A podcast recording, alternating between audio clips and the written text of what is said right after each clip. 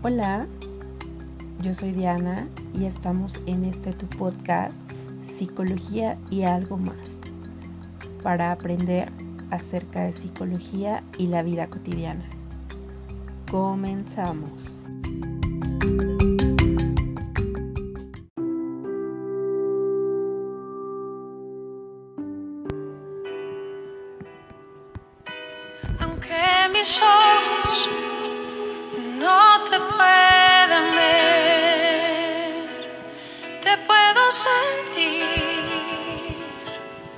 Sé que estás aquí, aunque mis manos no pueden tocar tu rostro, Señor. Sé que estás aquí.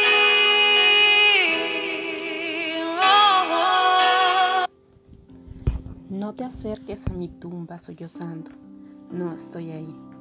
Estoy en el viento que te acaricia, en las plantas que riegas cada día, en las estrellas que brillan de noche sobre tu hogar, en la sonrisa de tus hijos, en los pajarillos que cantan en tu ventana. Por eso, no te acerques a mi tumba sollozando, porque no estoy ahí. Estoy en tu recuerdo, en tu corazón.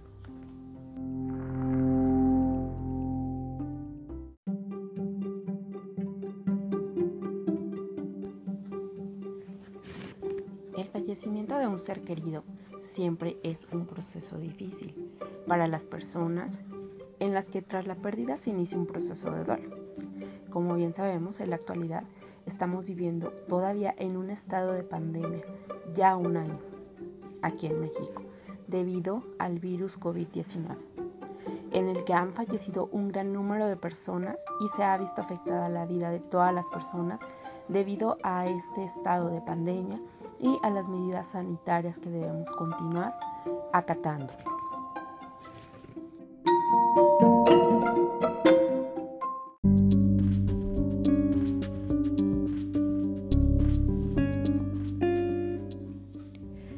Debido a estas medidas que ha tenido que tomar el gobierno, la mayoría de los familiares de los fallecidos por COVID-19 no pudieron despedirse de ellos, ni tampoco han podido hacerle ese ritual donde se les hace un velorio o funeral, ni tampoco ese entierro eh, donde estábamos acostumbrados a recibir a nuestros familiares y amigos para apoyarnos en este momento tan doloroso.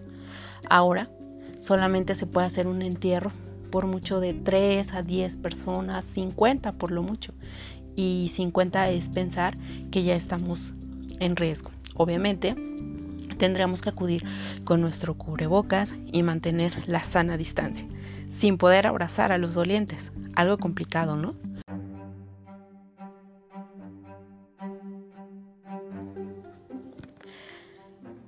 Como bien decíamos, debido a la situación vivida en nuestro país por la pandemia del virus COVID-19, pues esta gran cantidad de fallecimientos ha cambiado el rumbo de cómo vivir un proceso de duelo y cómo vivir todos estos rituales que se hacen alrededor de la muerte de un ser querido, eh, hablando aquí en México ya que las personas fallecidas no han podido estar acompañados de sus familiares en el momento de su ingreso en los hospitales, si es que fueron hospitalizados, o en sus casas ni en el momento de su fallecimiento, para evitar contagios. La mayoría de las personas que han fallecido han sido personas ya sea de edades muy avanzadas o de edades promedio, o personas vulnerables con patologías previas que pues también ha habido fallecimientos con personas sin patologías previas a causa del COVID-19 y que no han podido superar neumonías y han fallecido. A todo esto se le ha sumado una serie de circunstancias que debido al confinamiento estricto que hemos tenido que estar realizando por más de un año para intentar frenar esta pandemia, se nos prohibió acudir a los velatorios, a los entierros, eh, o solamente los familiares más cercanos. Entonces el confinamiento ha provocado una comunicación más difícil entre el médico y las familias de los enfermos con COVID-19. Si bien el médico tiene la responsabilidad de brindar información completa sobre su diagnóstico y pronóstico al paciente y la familia, es complicado pero se ha logrado una comunicación adecuada donde se asegure la empatía del profesional de la salud, así como el reconocimiento de los principales temores y preocupaciones del enfermo y la familia para generar o que surja una relación de confianza basada en el respeto mutuo. La información con los familiares ha sido por vía telefónica y en la mayoría de los casos una vez al día se les iba informando o se les va informando cómo van evolucionando sus, sus familiares enfermos. Por ello, es normal que durante el periodo de duelo de una muerte inesperada se perciba que la realidad se ha desvirtuado totalmente y que el sentido de la vida se ha perdido y que el corazón se ha roto, especialmente si la persona perdida era altamente significativa. Cuando la muerte del ser querido ocurre en circunstancias inesperadas y repentinas, como ha venido ocurriendo en pacientes que han sido diagnosticados con COVID-19, el sufrimiento por la pérdida es más agudo y traumático. Las reacciones son más severas y pueden llegar a ser complicadas. La persona, llamada doliente, se siente abrumada por el suceso y sus mecanismos para enfrentar la situación resultan insuficientes. Todas estas características son factores que no ayudan a pasar por un duelo sano y pueden dar lugar a que se desarrolle un duelo patológico. Si entendemos que un duelo normal es aquel que se inicia inmediatamente después o dentro de los meses subsiguientes a la pérdida, entre los síntomas del duelo normal podremos encontrar tristeza, irritabilidad, llanto, pensamientos centrados en la pérdida, algunos pensamientos reiterativos sobre la pérdida. Sin embargo, no encontraremos una alteración en la funcionalidad de la persona. Usualmente no dura más de seis meses o un año o por mucho dos esto depende de los mecanismos de afrontamiento de la persona, de cómo vaya viviendo como todo este proceso de duelo, la relación que tenía con el fallecido y cómo es que logran ir resolviendo algunas situaciones de lo que posiblemente quedó pendiente. Por ello es que mm, esto se puede considerar un duelo normal. Pero hablamos de un duelo patológico en aquel duelo en el cual la persona está desbordada, recurre a conductas desadaptativas o permanece inacabable en ese estado sin avanzar en el proceso de duelo a su resolución. No todas las personas van a manifestar un duelo patológico de la misma manera, por lo que podremos diferenciar cuatro tipos de duelo. El duelo crónico, que dura más de un año y la persona no logra retomar su funcionamiento previo es decir, no logra reajustarse o readaptarse a su vida que tenía antes de que falleciera su ser querido. El duelo retrasado, pues es esa reacción inicial que suele impresionar poco y no es hasta después cuando recién se experimenta los síntomas del duelo. Y pues bueno, esto puede ser motivado por la falta de apoyo social, la necesidad de ser fuertes o el no haber asimilado la situación. Tenemos el duelo exagerado. La respuesta es desproporcionada y podrá llevar a conductas desadaptativas, y tienen como comorbilidad con algún otro trastorno psiquiátrico, ataques de pánico, fobia, fobias, trastornos de estrés postraumático o consumo perjudicial de sustancias. El duelo enmascarado es donde la persona logra asociar sus molestias a la pérdida que ha sufrido y se han propuesto diversos factores de vulnerabilidad para desarrollar un duelo patológico. Y si bien no todos estos factores pueden ser controlados, el cómo se da la noticia de la pérdida a la persona es un factor importante, ya que es necesario tomar en cuenta también este criterio. Es de suma importancia entonces el saber cómo dar malas noticias. El duelo en las muertes inesperadas se asocia con manifestaciones depresivas más intensas y duraderas que las muertes de alguna manera esperadas por ejemplo, los enfermos terminales con algún cáncer o con alguna enfermedad crónica o neurodegenerativa donde sabemos que la persona obviamente va a morir. Y bueno, eh, como comentábamos, este duelo en muertes inesperadas va a tener manifestaciones depresivas más intensas y duraderas que en estas muertes que ya se esperan y puedan agudizarse con enfermedades previas u ocurrir em, la aparición de nuevos padecimientos. También observamos que el doliente asume con frecuencia conductas de riesgo para su salud, como el consumo excesivo de alcohol, cigarros o psicofármacos.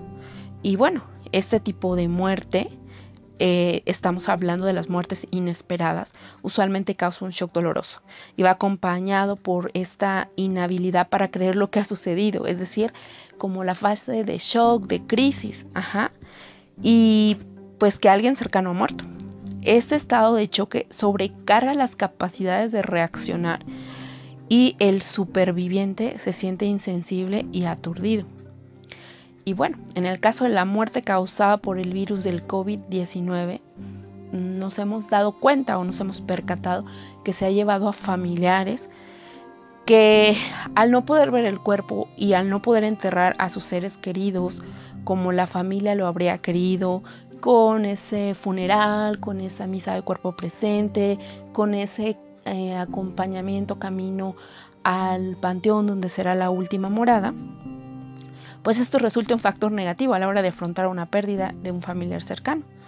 Pues el no ver el cuerpo, más bien, el ver el cuerpo de ese ser querido inicia o ayuda a que se inicie el proceso de duelo, porque esto significa hacer frente a la irreversibilidad de la pérdida.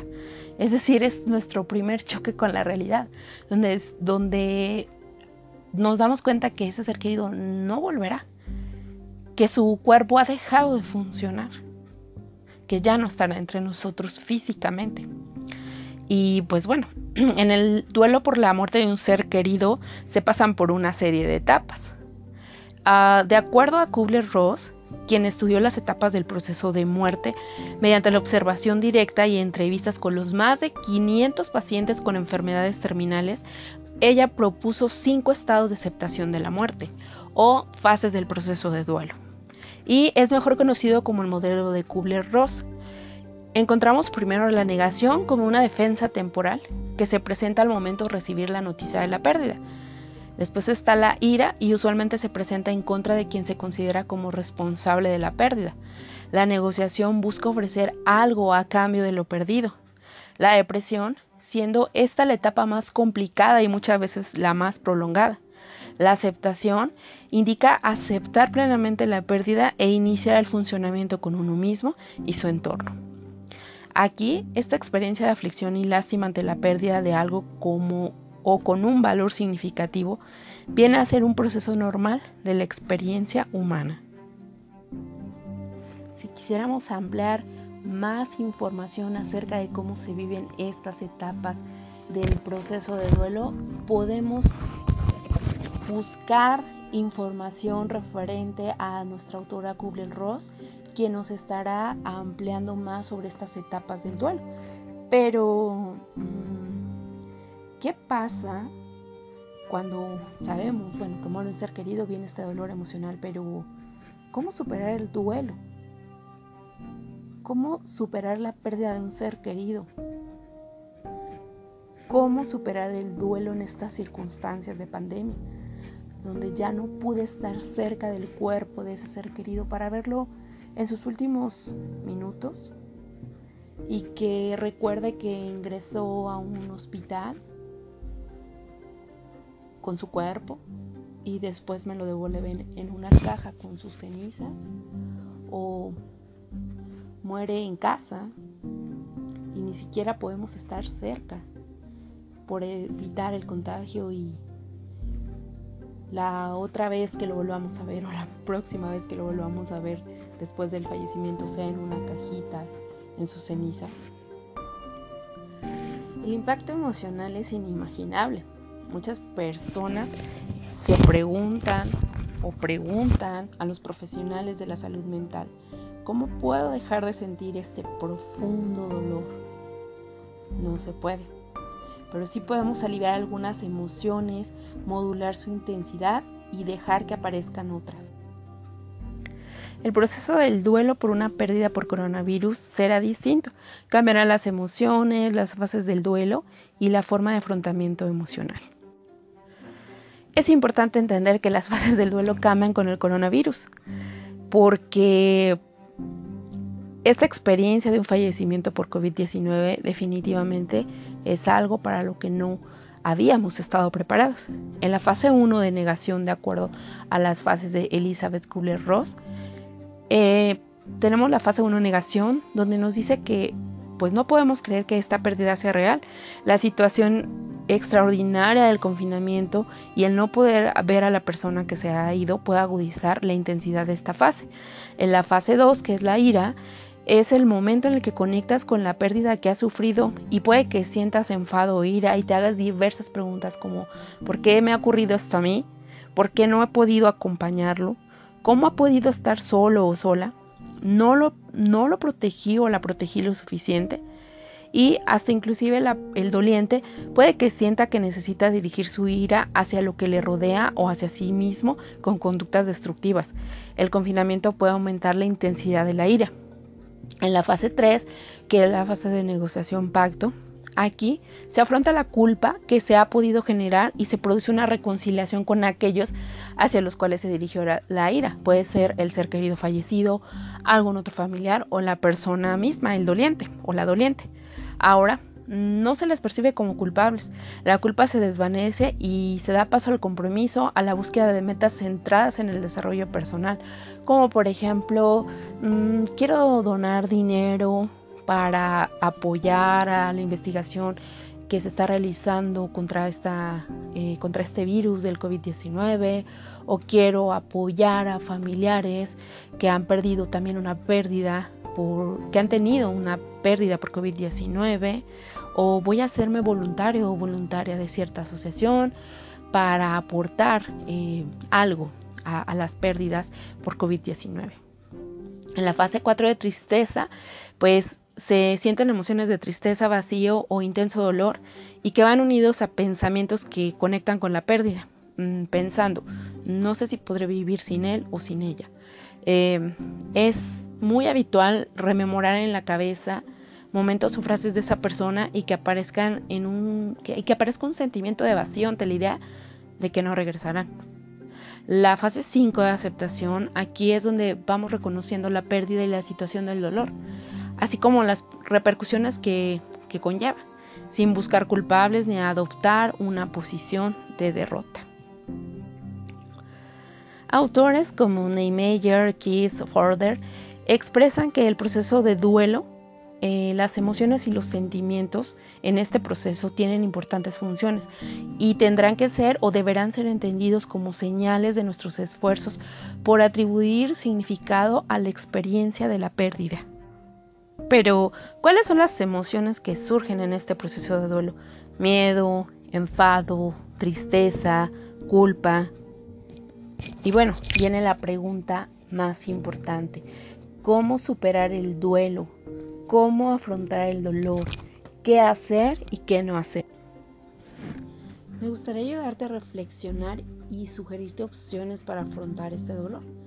Por ello, me gustaría que me siguieras en el episodio número 3, recomendaciones para afrontar el proceso de duelo por COVID-19. Nos vemos hasta la próxima.